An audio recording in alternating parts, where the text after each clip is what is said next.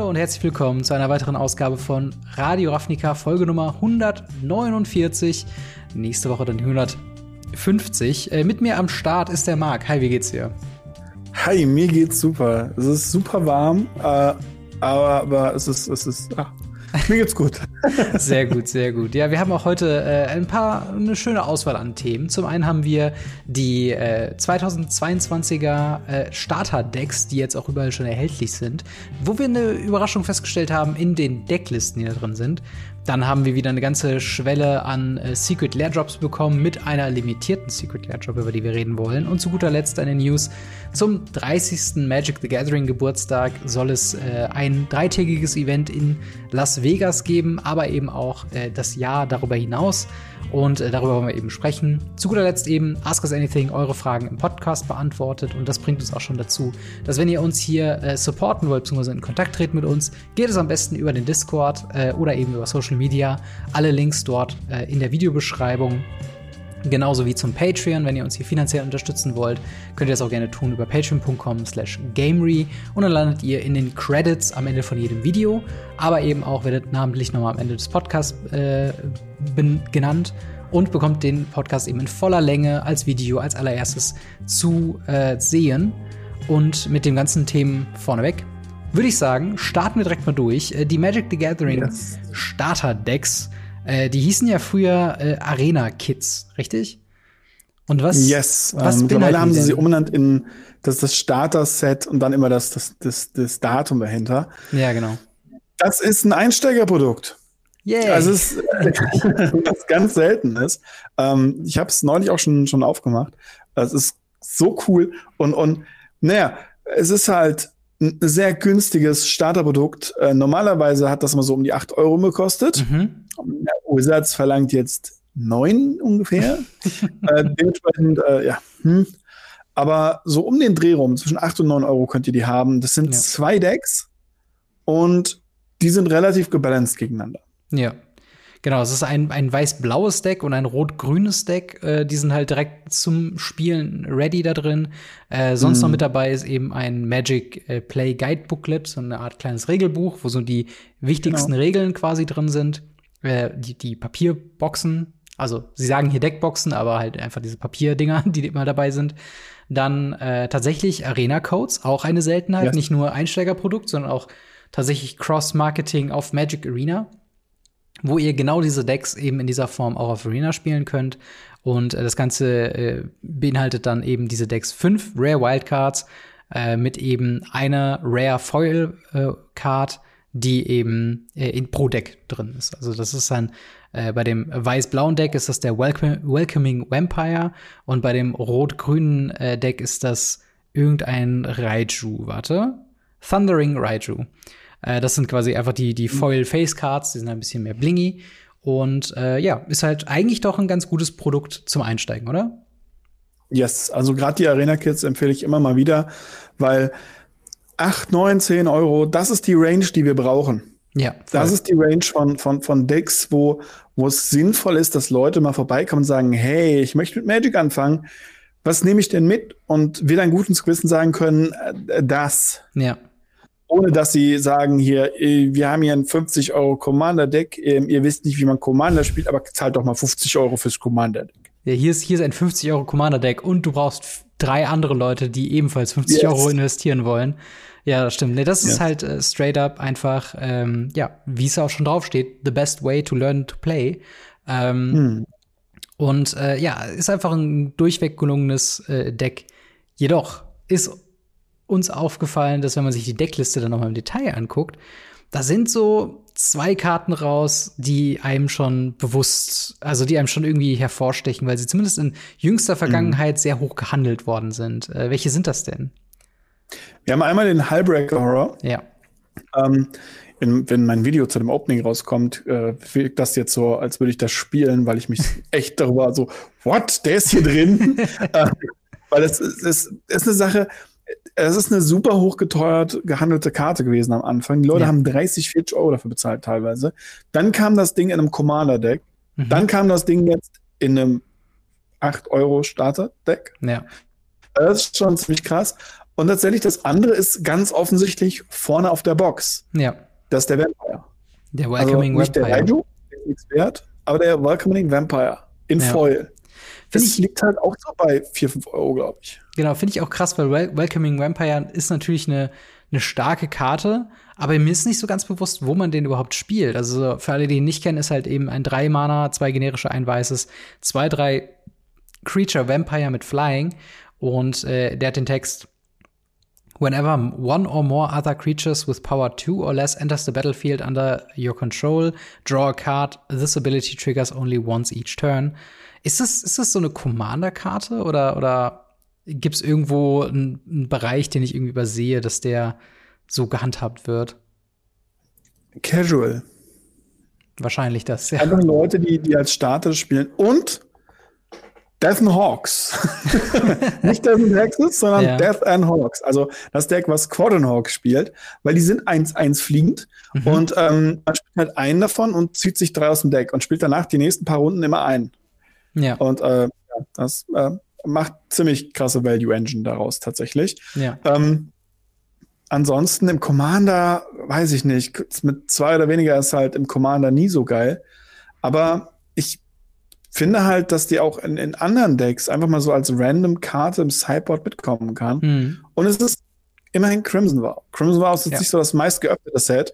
Und das liegt halt dran, weil wirklich die meisten Karten daraus echt nicht gut sind.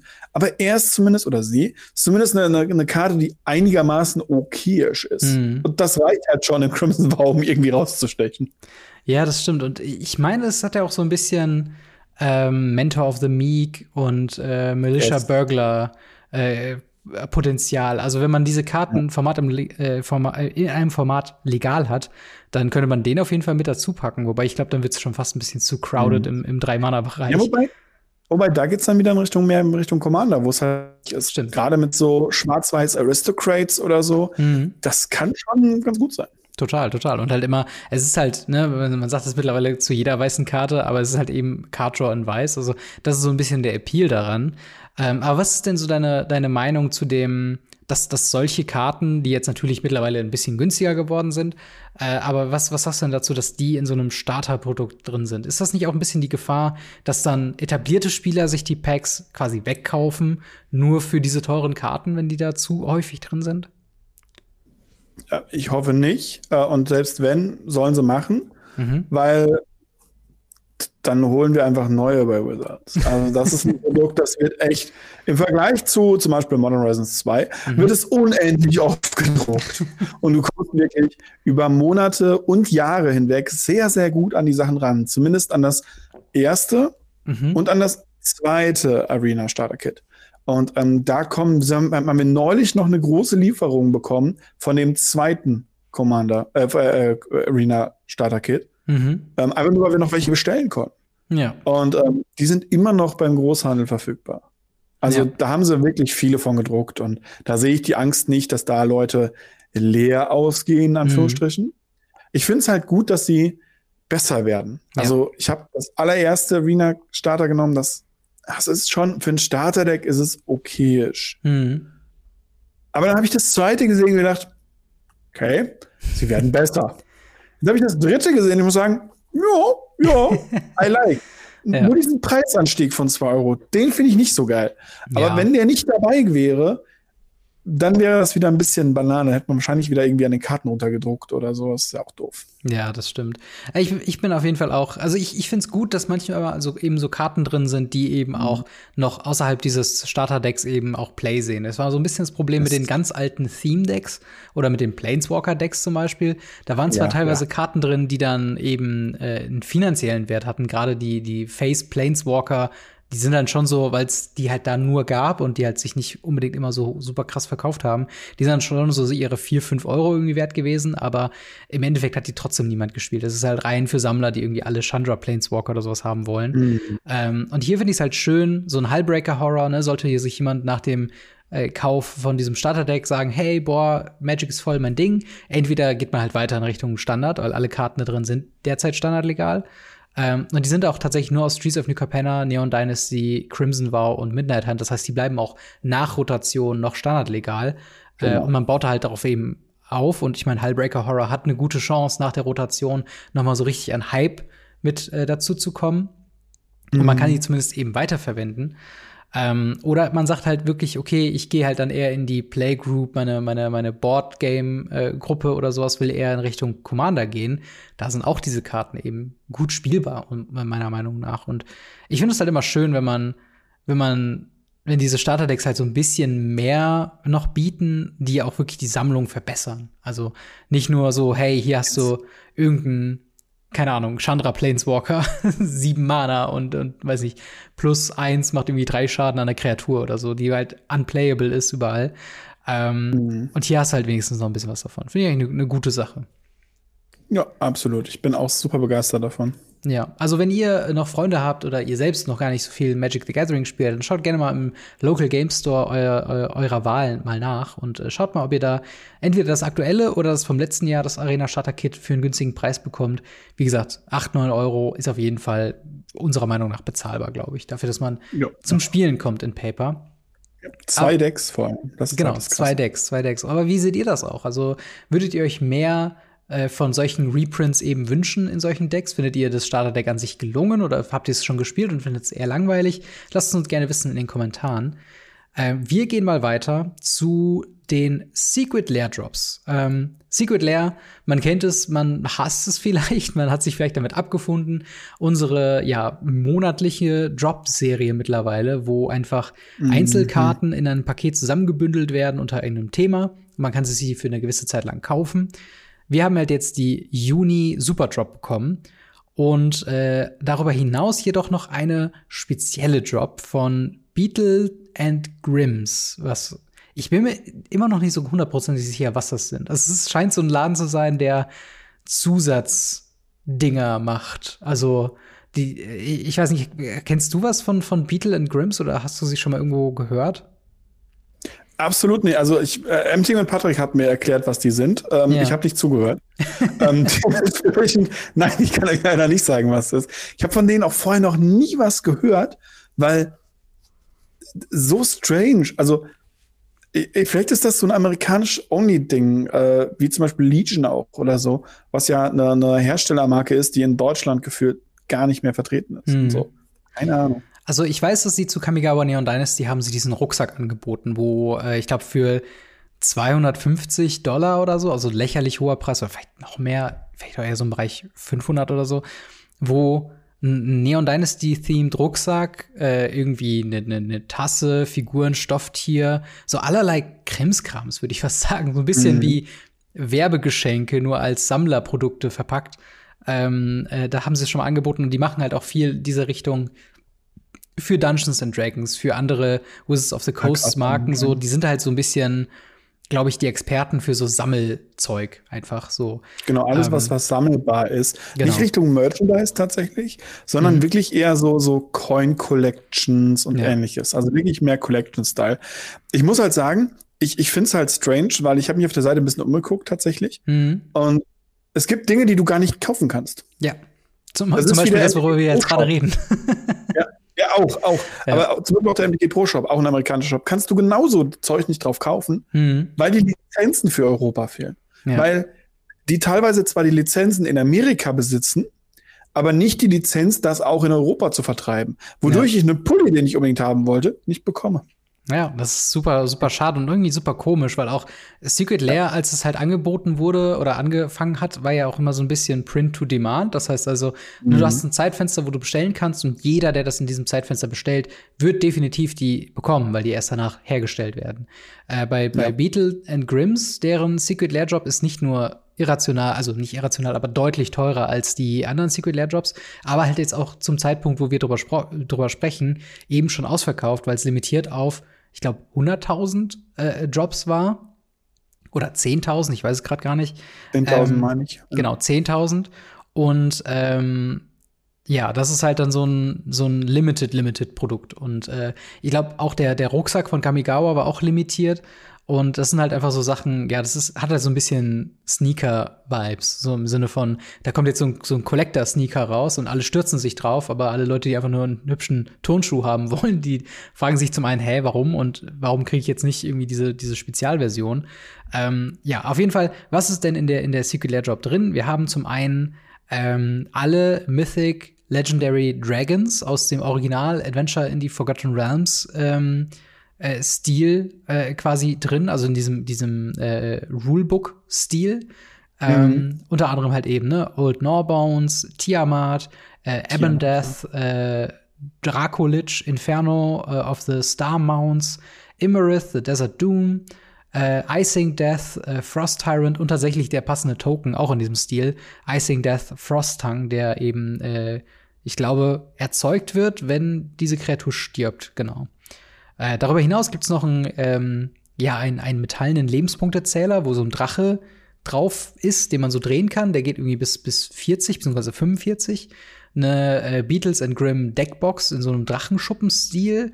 Beatles and Grimm Sleeves, wo ich glaube, der, der ähm, Inferno, genau, der Inferno ist da in dem Stil quasi einfach nochmal drauf gedruckt. Mhm. Und ähm, genau, und dann gibt's noch einen Bonus, was sich Käufer beim Öffnen da halt wundern dürfen.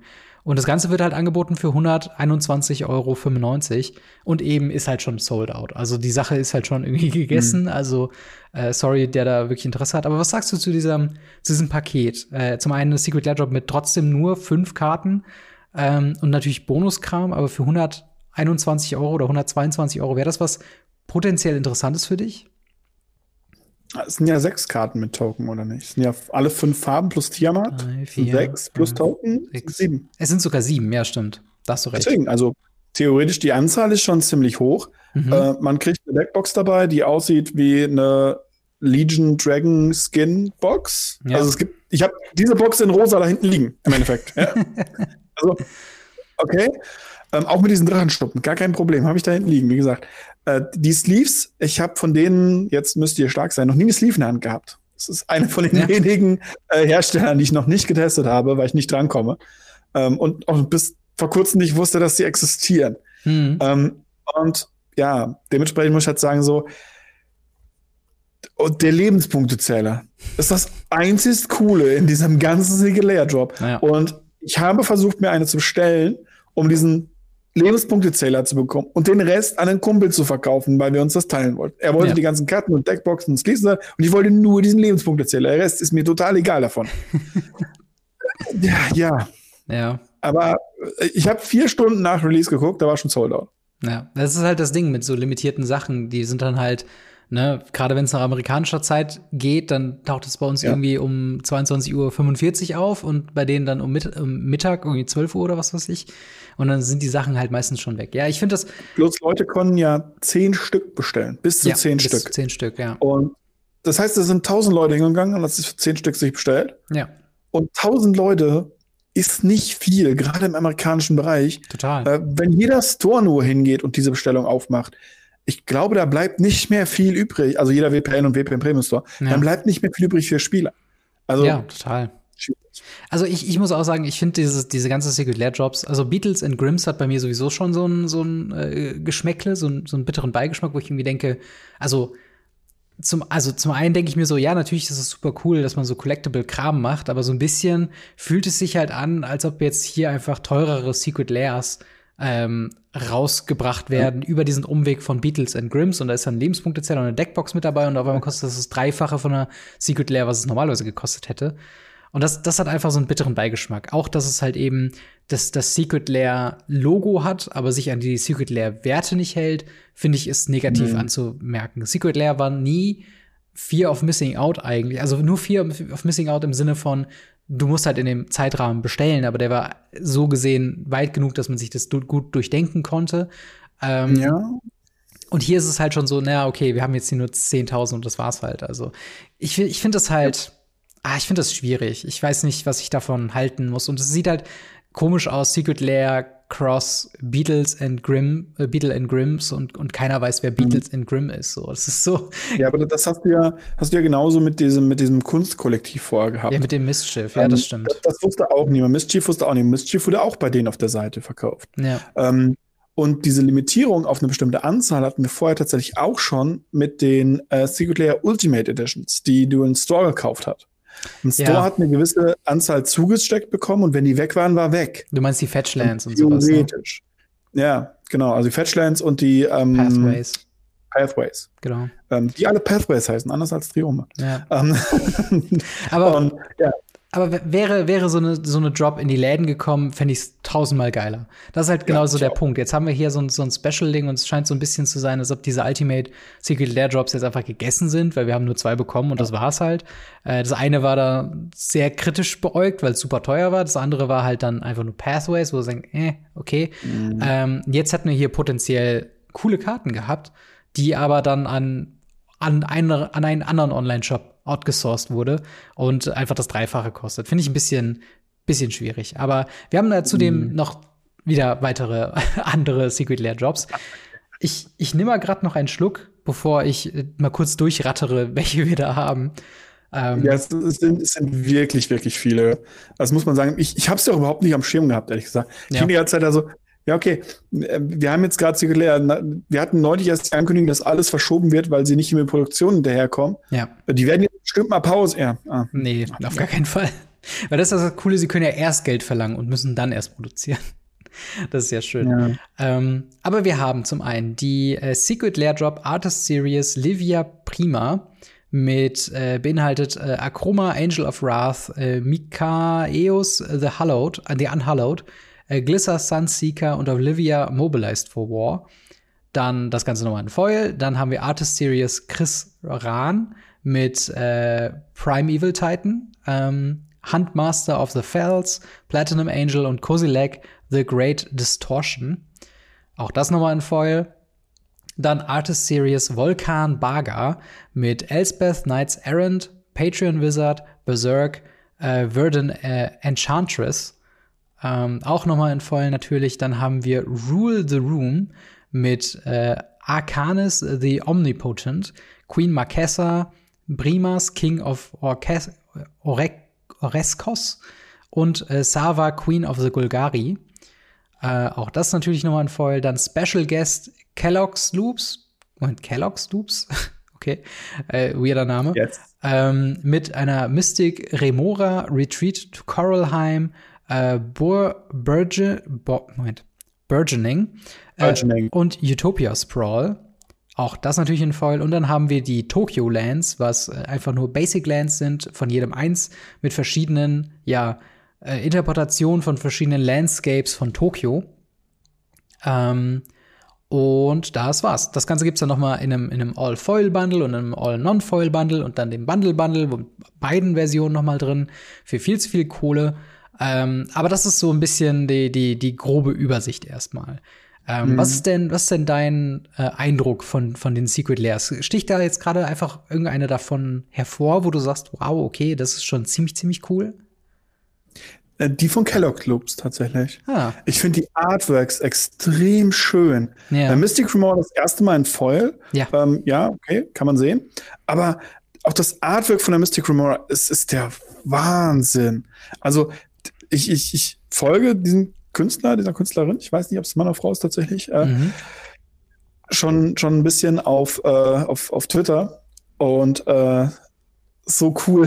Ich habe es auch gelesen, wie er so sagte, so, äh, ja, normalerweise promote ich ja was anderes, aber jetzt kann ich mich selber promoten. ich bin singulär. Fand ich sehr, sehr, sehr cool. Und auch ähm, die, die, die, das, das Burgeoning schön mit diesem, diesem Tempeleingang. Also ja.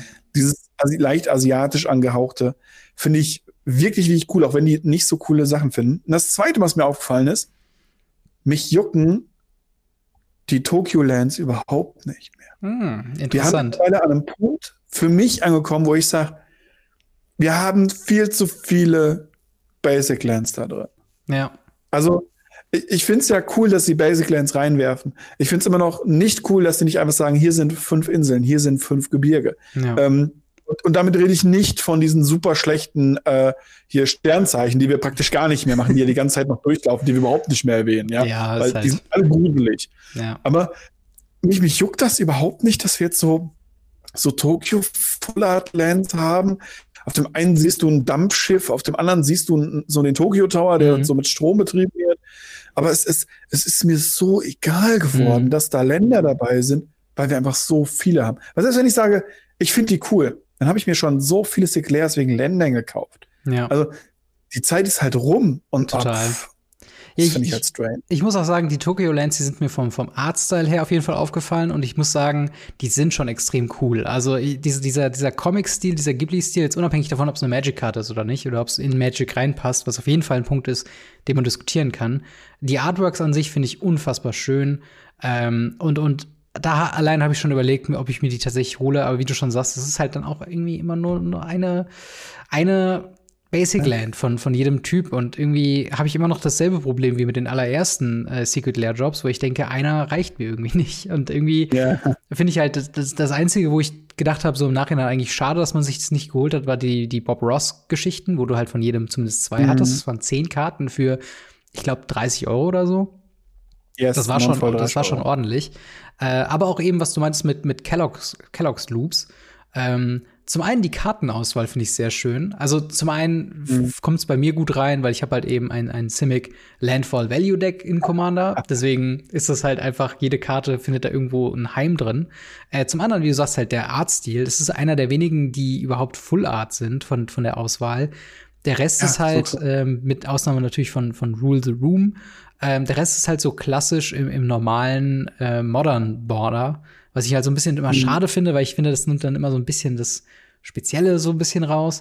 Äh, aber ja, tatsächlich, so. das, das Kellogg's Loops Ding, das ist so ein bisschen, wo ich am, am ehesten zu tendiere, mir das tatsächlich zu holen, weil ich glaube, sowohl finanzieller Value ist mit Mystic Remora, ist ja eine, eine Commander-Staple aller Heuristic Studies so. Äh, und, und, ne, das, und, und ich weiß nicht, Burgeoning, höre ja, ich absolut, auch mal. Absolut Commander Staple. Okay. Jedes Mal, wenn ein Gegner ein Land spielt, darfst du ein Land aus deiner Hand spielen. Das ist extrem krass, voll. Ja, ja. Du hast drei Gegner am Tisch.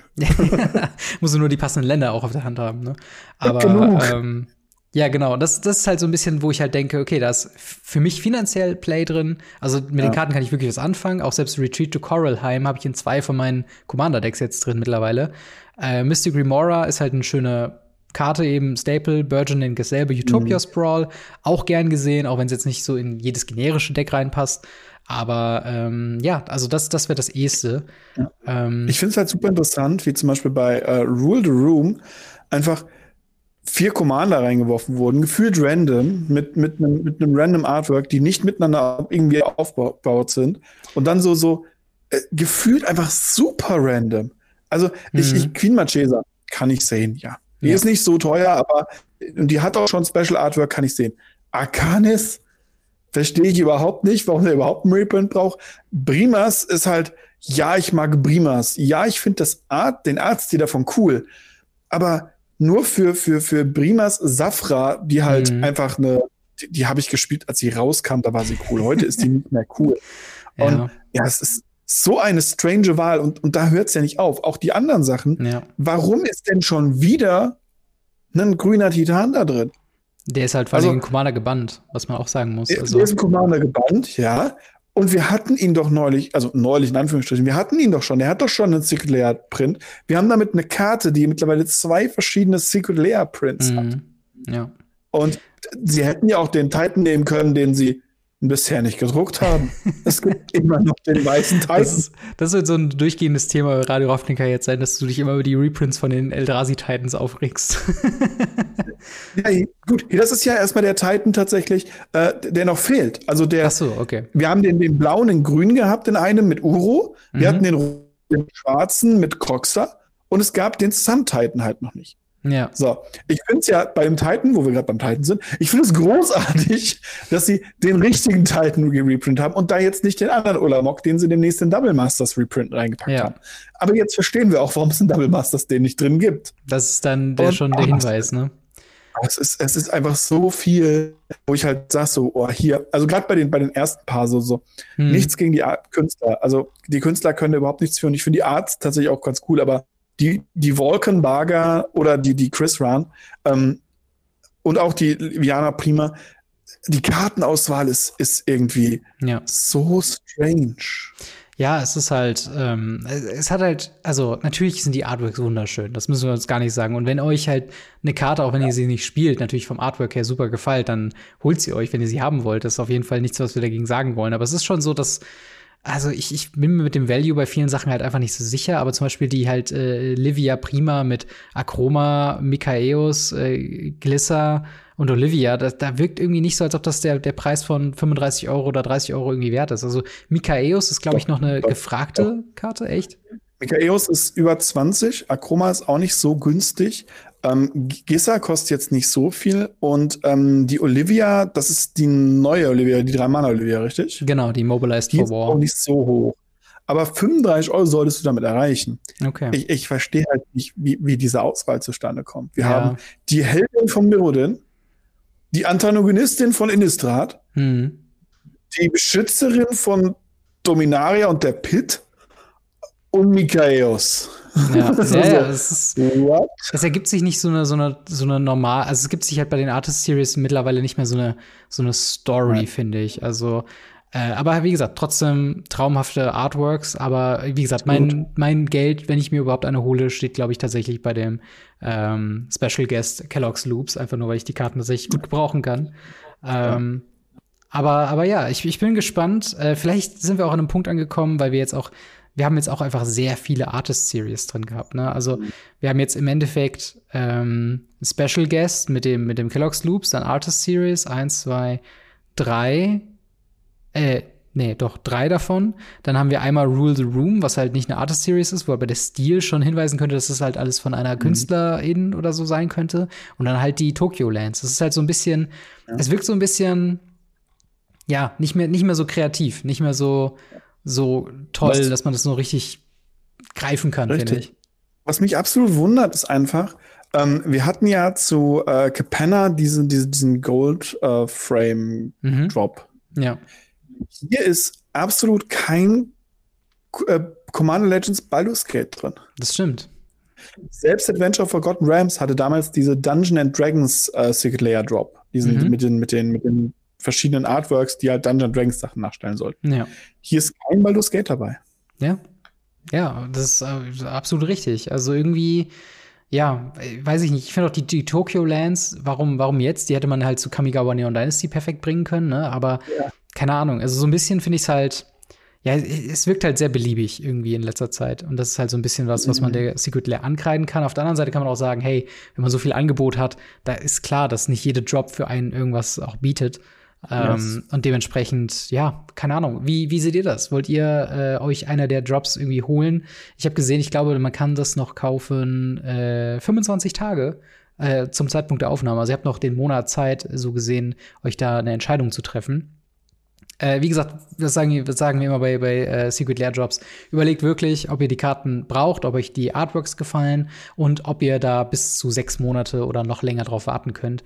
Äh, denn Secret Lair Drops haben häufig eben ja, Verspätungen, was die Lieferzeiten ankommt. Und es ist nicht so wie eine Card Market Bestellung, wo man sich denkt, ja, okay, ich investiere das Geld und nächste Woche sind die da. Das dauert echt eine ordentliche Weile. Ähm, aber wenn es euch gefällt, Holt's ja. euch äh, und schreibt uns vor allen Dingen in die Kommentare, wenn, wenn sie euch gefallen, warum und äh, ja, was ihr euch davon organisieren wollt. Genau. Und dann würde ich sagen, kurz, ja. wegen den Kosten. Wegen den Kosten, mittlerweile ist es so, dass sie sehr spät abgebucht werden. Und zwar in dem Moment kurz bevor sie losgeschickt werden. Stimmt. Trotzdem ist es so, dass ihr mit dem Geld natürlich dann noch rechnen müsst, dass ihr das dann irgendwann bezahlen müsst. Genau. Ja, genau. Das ist halt so ein Ding. Und ach, übrigens, äh, wo ich es hier gerade noch sehe, der die Pride Super Drop von, äh, von, die wir letzten Monat, glaube ich, besprochen ja. hatten, die geht auch noch 15 Tage. Also wenn ihr da auch noch äh, euch noch keine geholt habt oder euch äh, noch eine holen wollt, dann könnt ihr euch die da auch eben bestellen. Äh, Links gibt's mhm. alle in der Videobeschreibung, wenn ihr da Bock drauf habt. Wenn nicht, auch okay. Ähm, und ja, ich würde sagen, wir ziehen mal weiter zum nächsten Thema. Und zwar Magic the Gathering ist ein verdammt altes Kartenspiel. Äh, so alt, dass sie jetzt zum Beispiel den 30. Geburtstag feiern. Ähm, lustigerweise, nächstes Jahr ist ja dann der, das 30. 30. Jahr Magic the Gathering und das ist auch zeitgleich mein 30. Jahr, was ich jetzt gerade erst bei der Aufnahme realisiert habe, dass wir ja, dass ich auch 93 quasi wie Magic the Gathering geboren wurde. Ja. Ähm, aber anders wie ich werde ich nicht in, in Los Angeles, äh, Las Vegas eine riesen Party feiern. Ähm, und Schade ja, eigentlich. Schade eigentlich. Ich wünschte, ich könnte. Aber ähm, ja, Magic, Magic 30, da haben wir jetzt eine große Ankündigung zu bekommen. Ähm, ja, was, was, wird denn, was wird denn da so gefeiert? Beziehungsweise was, was steht uns denn an? Ein, ein riesengroßes Drei-Tage-Event. Ähm, es wird so sein, unter anderem wird äh, die Magic World Championship dort stattfinden. Mhm. Wir haben ein, ein äh, Modern-Turnier mit einem äh, Beta-Top-8-Finale. Das ist auch so, so strange. Ja. Ähm, ne, wir haben Infinity dann bestimmt draußen, hoffentlich, wenn es mhm. noch verschoben wird. Ja, wir haben kommt natürlich eine Command Zone, Mystery Booster, gibt es äh, Convention Editions noch ähm, und auch andere Partys, wo gesagt wurde, ja, wir können auch einfach nur zusammen Party machen.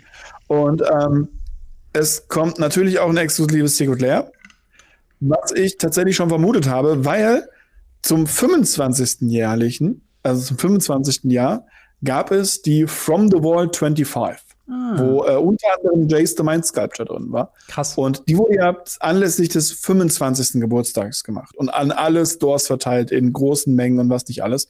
Und deswegen wundert mich die Secret Layer tatsächlich kein Meter. Ja. Ja, krass, auf jeden Fall. Also ich meine, wenn wir halt über, über eine, eine Feier von Magic the Gathering reden, dann geht das heutzutage nicht mehr ohne eine Secret Layer. Ich finde es fast yes. schon ein bisschen schade, ähm, also es, es wird, das Ding ist halt auch, es wird ja ein Event stattfinden, äh, und zwar vom 28. bis zum 30. Äh, Oktober, äh, wo mhm. eben dieses erste Event in, in äh, Las Vegas eben stattfindet. Ähm, aber eben darüber hinaus wird es das komplette nächste Jahr immer mal wieder verschiedene Events geben. Äh, ein mhm. Event wurde uns schon quasi ähm, angekündigt, und zwar, Moment, äh, the, our first post-Vegas stop will be in uh, Charlotte, North Carolina in February. Das heißt, im Februar gibt es in North Carolina wieder ein ähnliches Fest, was dann auch immer, äh, was dann auch der erste äh, Ort der Proto sein wird äh, für 2023. Und äh, das heißt, so dieses ganze Jahr über, so wie wir das Jahr vom Commander hatten, so wie wir schon andere Jahrthemen hatten, wird hier quasi dieses äh, Magic 30 äh, 30th äh, Anniversary eben ein, ein, ein großes, jahrlanges äh, Experience sein. Ähm, mhm. Man kann natürlich hinfahren, man kann sich Tickets kaufen, äh, die sind von irgendwas, äh, ich glaube von 30 Dollar bis 75 Dollar für verschiedene Varianten mit Weekend Pass, mit VIP Pass, mit ähm, Commander-spezifischen Tickets. Also wenn man nur Commander spielen will in Las Vegas, dann äh, kann man sich da auch bald ähm, eben mit eindecken mit Tickets. Ähm, mhm.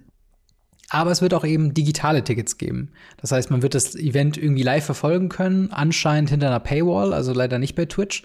Ähm, oder vielleicht machen sie es so, die World Championship wird über Twitch irgendwie stattfinden, aber alles andere kann man sich dann irgendwie online angucken. Dazu werden wahrscheinlich Goodies für Arena oder sonst was mit dabei sein. Die ganzen Infos haben wir eben noch nicht. Dieser erste Newsartikel äh, auf Magic GG sagt halt erstmal nur, Ende Oktober ist es soweit, da wird ein riesiges Event stattfinden. Ähm, mhm. Und ja, wie, wie, wie findest du diese, diese, diese große Geburtstagsfeier, die da angekündigt worden ist? Ja, also ich gucke ein bisschen neidischer drauf. ich meine, wir haben jetzt gerade erstmal Command Fest bekommen. Ja. Und äh, was so eine Art Grand Prix ist, Magic Fest, Entschuldigung, Magic Fest, das heißt mhm. jetzt Magic Fest. Ähm, aber auch nur so, so eine Art und auch das nur so vorsichtig. Und dann haben wir halt aktuell mit, mit, mit Legacy einen sehr, sehr seltsamen Tournament Organizer, der ganz, ganz seltsame Entscheidungen trifft. Und äh, ja, und auf der anderen Seite der Welt gibt's halt Tournaments, äh, Riesenfeste, alle freuen sich, alle haben Spaß zusammen und wir mhm. müssen halt schauen, was wir machen. Das muss ich halt sagen das ist, lässt einen schon sehr neidisch gucken. Ich ja, meine, es sind voll. auch Gäste vor Ort, richtig? Genau, wir haben verschiedene, verschiedene Gäste. Zum einen äh, die Command Zone wird da sein. Also äh, zum einen halt eben äh, mit dabei Gavin Verhey, Jimmy Wong, aber äh, Josh Lee Kwai, äh, Mark Rosewater wird natürlich dabei sein, aber auch der mhm. Erfinder von Magic the Gathering, ähm, Richard Garfield, wird mit dabei sein mhm. und ein bisschen von seinen Erfahrungen mal wieder reden. Ähm, und ja, das, das klingt schon echt nach einer, nach einer sehr duften Sause, muss ich sagen. Ich muss auch sagen, wäre, wäre das so überhaupt kein Problem, mal eben nach äh, Los, äh, Las Vegas zu fahren, würde ich das mhm. auch sofort tun. Also äh, mhm. tatsächlich ist es halt einfach über den Ozean. Deswegen ist es wahrscheinlich eher nichts äh, für, für mich zumindest. Ähm, aber mal schauen, wenn sich irgendwie eine Möglichkeit äh, bietet oder vielleicht einer der, der nächsten Stops von dieser 30 Jahre Magic Celebration über das Jahr irgendwo wieder in Deutschland oder um Deutschland herum stattfindet, das wäre natürlich wiederum interessant. Ähm, tatsächlich die, die Event-Auswahl äh, ist auch tatsächlich interessant. Ein, ein Modern-Turnier, wo dann die Top 8 wird dann ein Limited Edition Beta Draft. Also von dem ja. zweiten offiziell releaseden Set Beta eben ein, ein, ein Draft was hältst du davon? Ist das eine, eine, schöne Celebration oder ist das irgendwie, findest du das komisch, dass so ein Modern-Turnier dann, wo die Top 8 dann als Beta-Draft ausgefechtet wird? Wen glaubst du, spricht das an? Es ist besser als das, was sie das letzte Mal gemacht hatten, wo sie einfach nur Celebrities, Celebrities ja. und dann auch noch Leute, die teilweise nichts mit Magic zu tun hatten, die einfach nur vielleicht die Grundregeln kannten oder zwei Wochen vorher angefangen haben, Magic Arena zu streamen. Mhm. Ähm, dann auf einmal an den Tisch gesetzt haben mit äh, Leuten, die es wirklich auch verdient hatten, da zu sein, wo ich gesagt habe, what? Warum sitzt du da? Ja. Und das, das war, das war viel, viel, also die, diese Anniversary, was sie da hatten, das war richtig bad.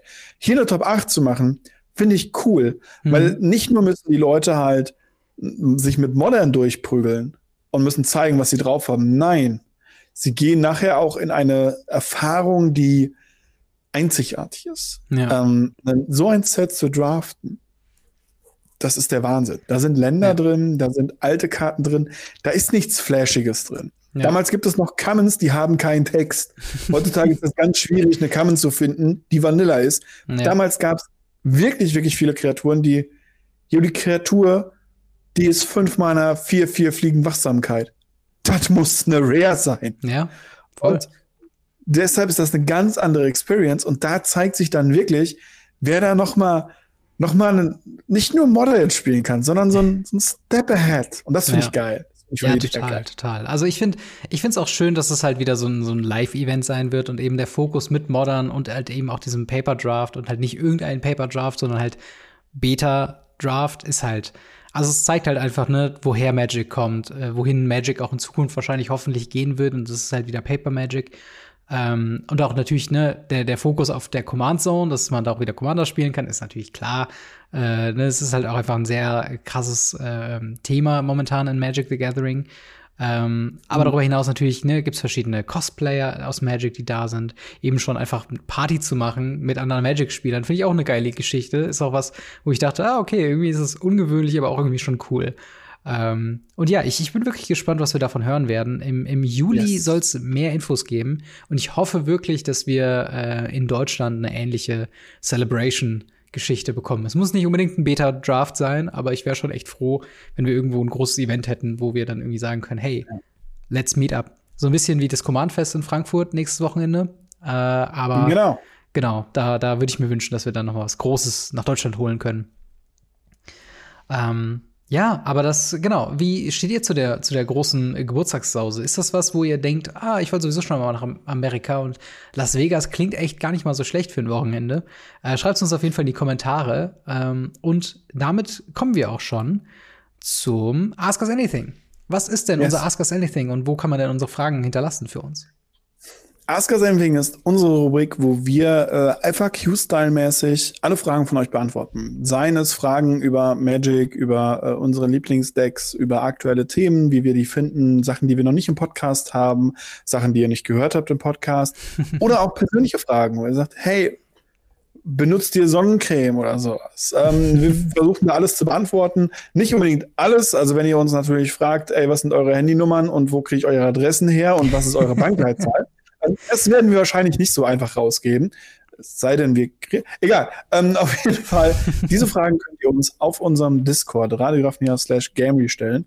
Und dort gibt es eine Rubrik, die heißt Ask Us Anything, wo ihr uns Fragen stellen könnt. Wenn ihr einfach generell Fragen habt, stellt die bitte in, äh, für, für die Community, also Fragen mhm. an die Community. Da kann dann die komplette Community darauf antworten. Genau. Und dann würde ich sagen, legen wir direkt mal los mit äh, Martini Bikini, der fragt uns hier, äh, warum gibt es seit Ewigkeit keinen GPs oder ähnliche große Events mehr in Deutschland äh, und sind diese in Zukunft wieder zu erwarten? Ja, wir hatten ja gerade das Thema mit dem 30. Geburtstag von äh, Magic the Gathering. Äh, was, wie, wie siehst du denn die Zukunft von Grand Prix in Deutschland? Oder ähnlichen Events? Schwierig. Echt, echt schwierig. Das Problem bei ähm, Grand Prix ist, dass es eine, eine Preisstruktur gibt. Mhm. Ähm, das bedeutet, der Gewinner eines Grand Prix kriegt eine halbe Mille. Äh, fiktiv geredet. Ich mhm. weiß nicht mehr genau, wie viel es ist. Und diese halbe Mille würde ihm ausgezahlt. Dann würden wir in Deutschland Glücksspiel betreiben. Zumindest ist das damals bei Grand Prix Bochum. Es klingt so strange, wenn man das sagt. Grand Prix Bochum passiert. Ja. Und danach war es halt sehr, sehr schwierig, in Deutschland damit wieder Fuß zu fassen. Es gibt die Möglichkeit, wie jetzt beim Command Fest, eben über die Ticks zu arbeiten, wo man eine Price Wall hat, mhm. wo man ähm, einfach mit Side-Events nur grinden kann. Das ist aber nicht das Main Event. Das ist nicht das, wie, wie Wizards das sich das vorstellt. Ja. Card Market macht ja auch die Card Market Series in Deutschland. Die können Gutscheine über ihren eigenen Shop verschenken. Was halt eine Verschenkung ist und nicht mhm. pures Geld, was ihr irgendwo für anders nutzen könnt, wenn ihr euch damit ein Auto kauft oder so. Und dementsprechend sehe ich weiterhin sehr, sehr schwarz für sowas wie Grand Prix. Ich glaube, ja. Card Market Series und sowas wie die Command Fest, so Casual Magic Events, das oder halt auch die, die Nationals, ähnliches mhm. Prinzip, auch, war ja auch komplett mit Price Wall und allem. Ähm, das sind Sachen, die kann ich sehen in Deutschland. Alles andere wird weiterhin so in Bologna, mhm. Lille oder sonst wo sein, ganz nah an der deutschen Grenze, aber niemals in Deutschland. Ja. Ich finde das äußerst komisch, muss ich ehrlich sagen, weil ich mhm. finde, äh, wir haben ja auch zum Beispiel, wenn man es äh, Parallele in andere Bereiche zieht, wir haben ja große Counter-Strike-Turniere, wir haben große League of Legends-Turniere, es gibt große E-Sports-Turniere, ist der Punkt, worauf ich hinaus will, ähm, mit die eben ne, das vereinfache ich jetzt natürlich sehr stark, aber die haben natürlich irgendwelche Lootbox-Systeme wie im, im äh, mit verschiedenen Skins bei Counter-Strike oder so. Oder halt eben, ne, bei, bei Overwatch und Co. gibt's halt eben trotzdem so eine ähnliche Vermarktungsstrategie. Äh, und das Spiel ist halt aber trotzdem, äh, oder sagen wir mal irgendwie Hearthstone oder sowas, das ist ja dann auch quasi dasselbe, nur digital und wird als E-Sport und ist dann auch vollkommen okay. In Deutschland große Turniere auf Gamescom und sowas so halt mit Preisgeld.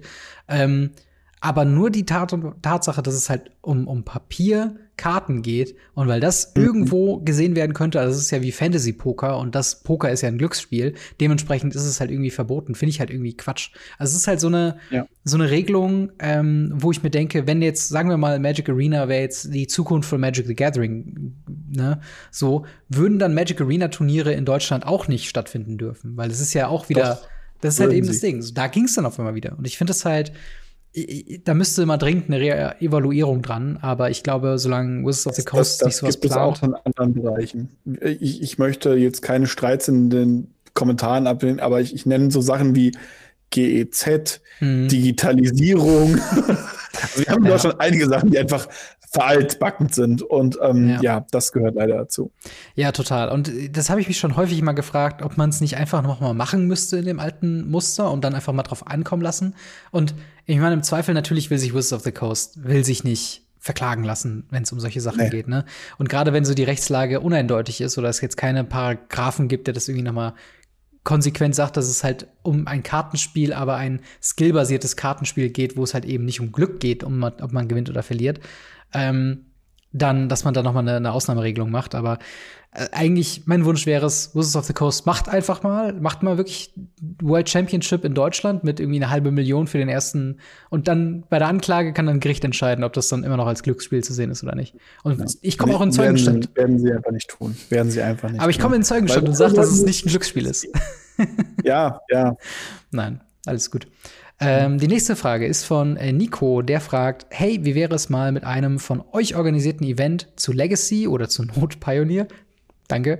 Äh, in welchem wir über Discord mit Proxys spielen. Grund hierfür ist, dass ich und ich denke mal andere gerade äh, Legacy gerne mal testen würden. Äh, ich weiß, Zeit ist immer so ein Thema, aber ich denke, dass hier einige Leute ähm, sind, die helfen würden. PS, danke für den Content, die Streams, die Hilfen beim Deckbau etc. Ja, jetzt haben wir gerade natürlich schön das Maul aufgerissen mit Events. Mhm. würdest du denn mal ein, ein, würdest du persönlich ein Legacy-Event äh, veranstalten wollen? Oder, oder wäre das was, woran du Interesse hättest, mit Proxys da was zu machen? das ist ja das Interessante. Man kann ja auf, auf kleiner Basis damit arbeiten. Es darf halt mhm. nur kein großes organisiertes äh, Verbrechen dahinter stehen, aus deutschem Gesicht. Mhm. Ähm, wir haben ja, zumindest was zur Not Pioneer angeht, mhm. regelmäßig äh, Events bei uns auf dem Discord. Ja. Und äh, wir haben ja auch eine relativ große Legacy-Community auf dem Discord. Die ist mhm. relativ still, aber die ist da. Ja. Und ähm, wenn du da mal allein in der Legacy rein und sagst, hey, ich würde gerne was testen, wer hat denn Freitagsabend mal Zeit oder mhm. Mittwochsabends oder sonst was, wäre das auf jeden Fall da. Ein komplettes Event würde ich, wenn, dann in Person machen. Ja. Das, das dann cool aufziehen. Dass das so Radio Ravnica Tournament 1 oder so. Mhm. Sowas, das fände ich cool. Und dann können wir von mir aus auch gar kein Problem. Linkstische, Rechtstische, Legacy Pioneer, eine Mauer in der ja. Mitte durchziehen, in eine Tür da rein, fertig. Genau. Ähm, nee, Spaß beiseite. Äh, also so zwei Events auf einem Turnier ist ja gar kein Problem. Wir haben ja selber schon Events zusammen auch besucht, ja, wo dann äh, Modern und, und, und Legacy gespielt wurde oder, oder ähm, Standard und Modern oder so. Mhm. Und das geht ohne Probleme. Und äh, also so ein Event würde ich dann wahrscheinlich eher in, in, in Person mal machen. Ja. Aber wie gesagt, auf dem Discord haben wir genug Leute. Wir haben ja auch immer noch regelmäßig Leute, die äh, sich zum Commander-Spielen treffen und voll, ähnliches. Voll. Frag einfach mal nach, je nachdem äh, kann man da auf jeden Fall was finden. Ich glaube nicht, dass wir das organisieren müssen. Dafür ist unsere Community einfach zu cool, als dass wir das genau. äh, selber nicht annehmen müssten. genau, das ist halt eben so das Ding. Ähm, unsere Organisation dahinter wäre eigentlich auch nur, also ich könnte verstehen, warum dann Leute vielleicht dann eher drauf blicken, wenn wir sagen, hey, das kommt von uns irgendwie aufgezogen, aber zum anderen ja. ist es dann halt so, also wir sind, also ich zumindest kann für mich auch sagen, ich habe keine Erfahrung in e Events managen oder so. Ich kann halt höchstens sagen, hey, äh, den, den und dem Tag äh, bin ich irgendwie da und, und bin für, für, für Spiele bereit oder so. Ähm, aber sowas, was du halt sagst, mit halt eben Proxys ein bisschen testen und Legacy kennenlernen, da kann man echt gerne mal sagen, hey, kommenden Samstagabend können, können sich irgendwie zwei, drei Leute treffen und einfach mal so ein bisschen was yes. zocken. Du, du proxst dir einfach eine, eine, eine Liste zusammen, die dir halt Spaß macht. Und äh, ja, let's go. Also Spelltable ist ja auch für jeden offen und ähm, ne, wenn man sowas startet und jetzt halt auch durch die Frage im Podcast, vielleicht habt ihr, wenn ihr das hier gerade hört, auch Interesse daran, mal Legacy oder zur Not auch Pioneer äh, mal äh, zu testen. Ne, dann, dann meldet euch. Also im, in, die, in die verschiedenen äh, Format-Chats einfach mal reinschreiben, hey, Samstagabend, Sonntagabend, wann auch immer ihr Zeit habt, habt jemand Bock dabei zu kommen und da findet sich gewiss irgendwas. Ähm, die nächste Frage ist von Nuggleduck. Eine Frage für Blackie. Ich bin selbst Legacy-Spieler.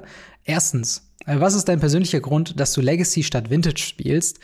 Ähm, ja, ich lass uns, lass uns erstmal die, lass uns die Fragen einzeln durchgehen. Also, was ist dein persönlicher Grund, dass du lieber Legacy als Vintage spielst?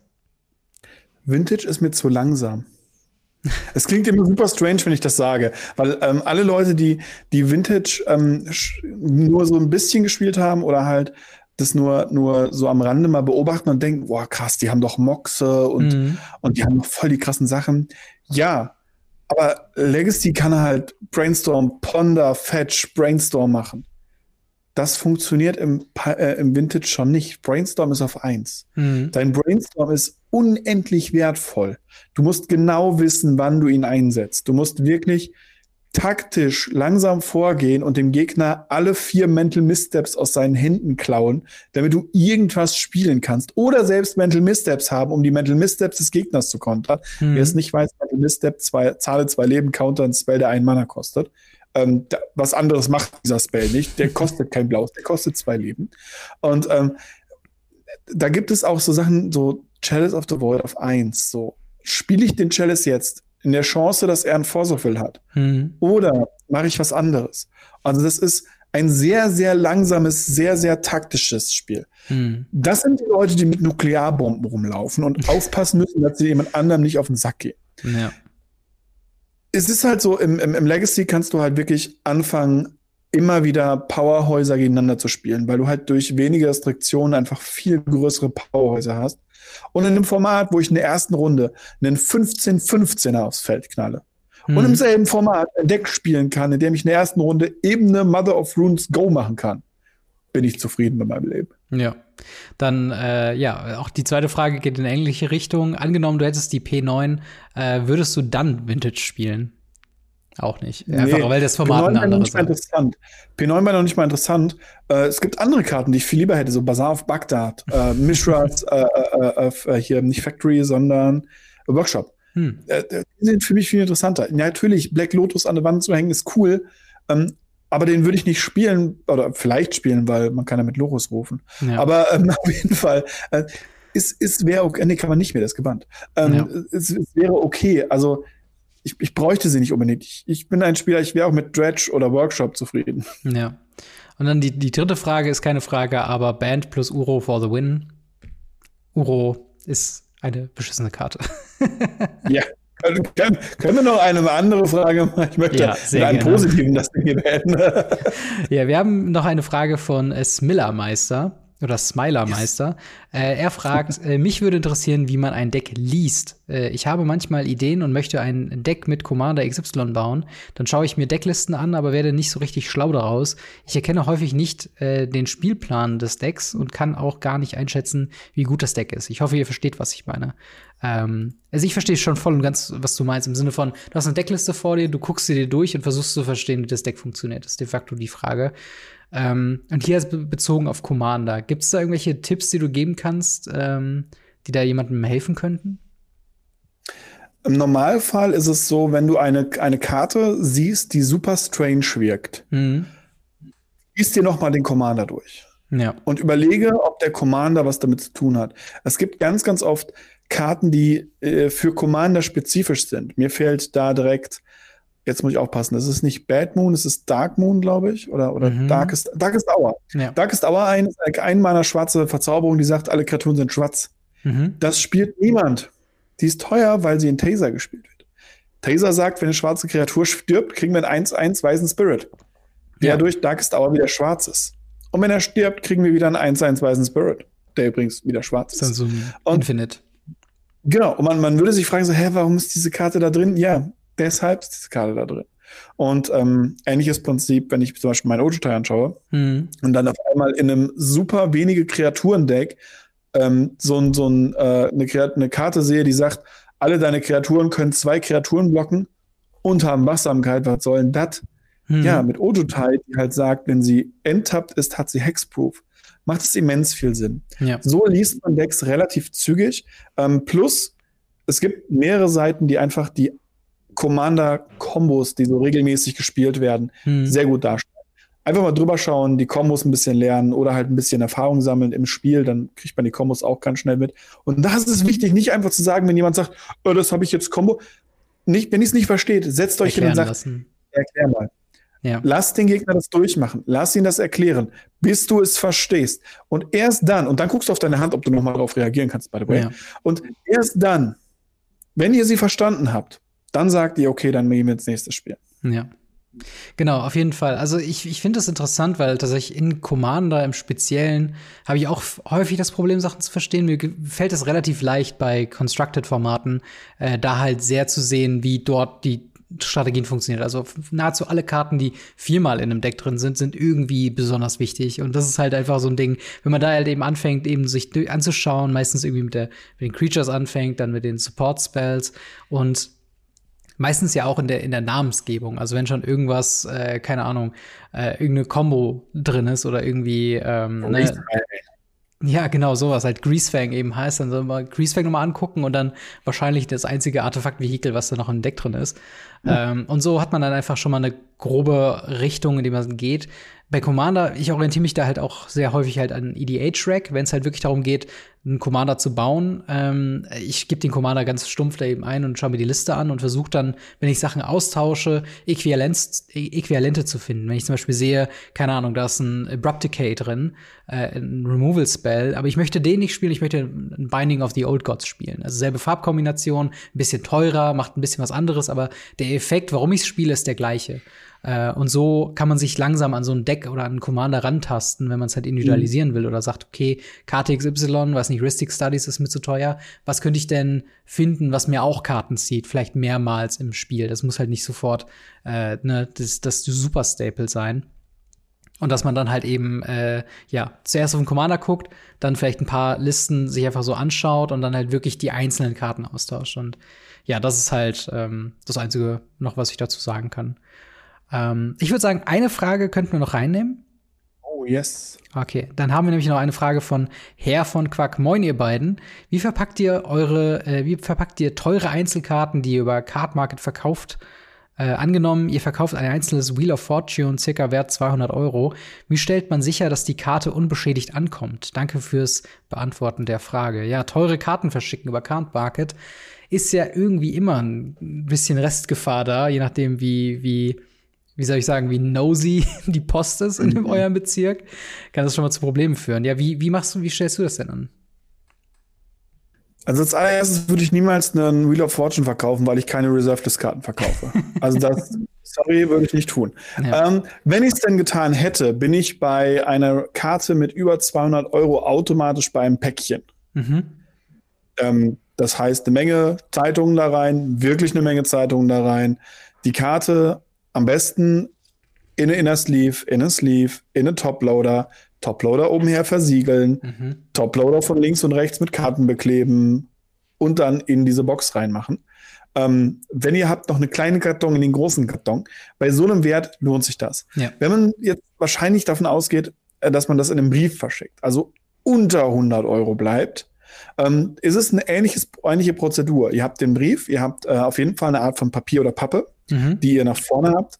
Ähm, Toploader, wirklich, das ist, das ist der einzige Sinn für mich für Toploader, sind Karten ab 40 Euro. Mhm. Ähm, und dann einfach hingehen, eine Inner Sleeve benutzen, normales Sleeve benutzen. Was ich normalerweise mache, ich habe so Post-its, und zwar so, so dünne Post-its, mhm. die man früher so in der Schule in diese Bücher geklebt hat. Ja. Die klebe ich von hinten an die Hülle ran und schiebe die Karte runter, dass der, der, der Käufer praktisch an dieser, an dieser Lasche dieses, diese Karte nach oben aus dem äh, Ding ziehen kann. Ja. Die hänge ich dann um und mache die unten mit dem Klebezeichen fest. Und dann klebe ich die halt in den Brief rein, vorne eine Karte drauf, hinten eine Karte drauf, Papier oder Pappe vorne und hinten drauf. Und dann kann man die schön versenden. Genau, also im Endeffekt, so die Frage, die ich mich beim Verpacken immer stelle, gerade bei wertvollen Karten, ist halt immer so, wie, was sind irgendwelche Risse oder, mhm. oder was sind irgendwelche ähm, Schlitze oder sowas, wo die Karte offen wäre gegen irgendwas. Also äh, das klassische Beispiel bei Inner Sleeves eben wäre so, so ein Sideloader, äh, wenn man sich halt eben anguckt, äh, von dem wir auf jeden Fall abraten, benutzt keine Sideloader für eure Magic-Karten, äh, weil dort beim Einschieben in die Outer Sleeve eben der, der rechte Rand oder je nachdem linke Rand, je nachdem wie man es reinnimmt, eben offen ist, wo die Karte direkt an der, an der Hülle von innen reibt und dementsprechend Schäden entstehen können. Und das sind halt immer so, so Punkte, ich glaube auch mit der Verpackung, du hast es jetzt natürlich sehr detailliert beschreiben, aber wenn man jetzt gerade sagt, okay, ne, mit einem Toploader, dann natürlich oben das irgendwie zumachen mit Papier, ähm, und da halt auch darauf achten, dass wenn er das zum Beispiel mit Klebeband macht, dass eben von oben die Karte selbst nicht an dem Toploader irgendwie kleben bleiben könnte oder so. Mhm. Und ähm, ja, das, ne, eigentlich hast du es schon ganz gut beschrieben. Äh, geizt da bei so einem Wert auf gar keinen Fall am Versand und mit Verfolgung, mit Versicherung, mit allem Möglichen, weil so, so eine Karte zu verschicken ist echt also, äh, wenn ich so, solche Karten kaufe, selbst im Bereich von 30 Euro oder so, werde ich schon ordentlich nervös, weil ich immer denke, boah, ja. so, ein, so ein Hassel, wenn das nicht ankommt, dann da irgendwie was zurückzufordern, der Verkäufer oder der Käufer, mhm. je nachdem, wird natürlich immer das Gegenteil behaupten und es ist halt immer, also lieber auf der sicheren Seite sein und dann nicht ja. genau bei solchen Sachen am, am Versand sparen oder so. Das finde ich halt auch immer wieder sehr interessant. Ich habe ganz, ganz viele Leute, die bei mir Playsets bestellen, die sich danach beschweren, weil bei meiner Verpackmethode halt bei Playsets nur eine Schutzkarte vorne drin ist. Ansonsten mhm. habt ihr ein komplettes DIN A4-Blatt da drin und dann seid ihr bei genau 19,8 Gramm. Ja. Inklusive Brief und Briefmarke. 20 Gramm darf ich haben. Mhm. Statt dass die Personen, die sich da beschweren, oh mein Gott, du hast nur eine, eine Packkarte dabei geschmissen, sagen, hey, ich zahle 15 Cent. Mhm. Das ja. ist jetzt echt nicht viel. Mehr dafür, dass du einfach dann auf 50 Gramm Verpackung gehen kannst. Ja. Es gibt leider Gottes die shady Leute, die bei 50 Gramm, wo man sagt, hey, ich zahle die 10, 15 Cent mehr, die stecken 15 Cent gratis und dann Gewinnmarge. Da gehe ich, geh ich dann nicht dreist hin und sage ja. dann, hey, ich habe den Brief hier auf meine Waage geschmissen, das Ding hat 13 Gramm, du hast mit dem normalen Versand und nicht mit Kompakt erstens, ich habe mit Kompakt bestellt, achte da das nächste Mal drauf, mache eine richtige Verpackung drin. Mhm. Zweitens hätte ich eine 15 Cent wieder. Ähm, und der nächste Tipp, den ich euch geben kann, gerade bei Card Market, bestellt etwas, wenn ihr was bestellt, äh, andersrum, wenn ihr was verkauft und da ist zum Beispiel mit Prio verkauft, schickt das auch mit Prio raus ja, und nicht mit versichert. Ähm, weil das Problem ist, wenn man es versichert, Prio ist ja nur eine Sendeverfolgung. Mhm. Wenn man es versichert, müsst ihr euch das Geld von der Post wiederholen, wenn die, wenn die Karte verloren geht. Mhm. Prio-Briefe werden von Card Market erstattet. Mhm. Und Card Market ist wesentlich einfacher, sein Geld von Card Market zu bekommen, als von der Post. Ja. Ja, das kann ich mir gut vorstellen. Also gerade wenn man nicht mit der Materie zusammenarbeitet, dann ist auf jeden Fall in, in der angegebenen Bestellformat dann auch Sachen zu verschicken, ist auf jeden Fall äh, ratsam. Also äh, die wissen schon, warum sie das so einteilen und ab, ab wie viel Euro so. Äh, aber ich hoffe, das konnte euch äh, die Fragen äh, ganz gut beantworten. Wenn ihr auch generell, wenn ihr mehr äh, zum Thema Card Market, Handel und Ver Karten verpacken hören wollt, dann schreibt uns das zum Beispiel ins Ask Us Anything, dann gehen wir da sehr gerne nochmal drauf ein. Weil ich finde das Thema sehr interessant, weil ich so häufig, wenn ich Karten bestellt habe, mache ich Briefe auf, die so dusselig verpackt sind, wo ich mir denke, mein Gott, oh ja. was habt ihr euch da denn gedacht? Also wo ich dann oben öffne und dann merke, ich habe schon, wenn ich nicht aufgepasst hätte, halb in die Karte reingeschnitten oder so, wo ich mir irgendwie denke, wer hat das denn sich überlegt oder ne, wenn, wenn wir da Klebeband. Ja, und ja, sowas ja, genau. einfach in den Umschlag geschmissen und dann drüber fallen die und auch und die, die Hülle nicht, nicht zugeklebt und also, ja, ja, ja, fürchterlich. Also da, da, können wir auch gerne zu einem über unsere Horror-Stories gerne mal berichten, wenn ihr das wollt, aber auch euch mal zeigen, wie wir Karten verpacken. Und vielleicht können wir auch mal gegenseitig ja. checken. Vielleicht mache ich auch was grundlegend falsch mit meinen Karten. Bisher noch keine zu große Beschwerde bekommen. Aber ja, schreibt uns auf jeden Fall in die Kommentare oder eben ins Ask Us Anything äh, auf dem Discord. Aber das bringt uns auch schon ans Ende von Folge 149 von Radio Ravnica. Äh, an dieser Stelle ein besonderer Dank an unsere Patreon-Gold-Unterstützer, namentlich der General Götterspeise, Buster Madison, Easy Reader 24 24, Jan, Jan-Erik und Faria. Vielen, vielen Dank für euren monatlichen Beitrag. Äh, auch noch vielen, vielen Dank an alle anderen Patreons, äh, die uns da monatlich supporten. Und natürlich auch wieder vielen Dank an dich, Marc, für eine weitere Woche Radio Ravnica. Immer wieder gerne. Und wir hören und sehen uns nächste Woche wieder. Haut da rein, bis dann. Ciao. Ciao, ciao.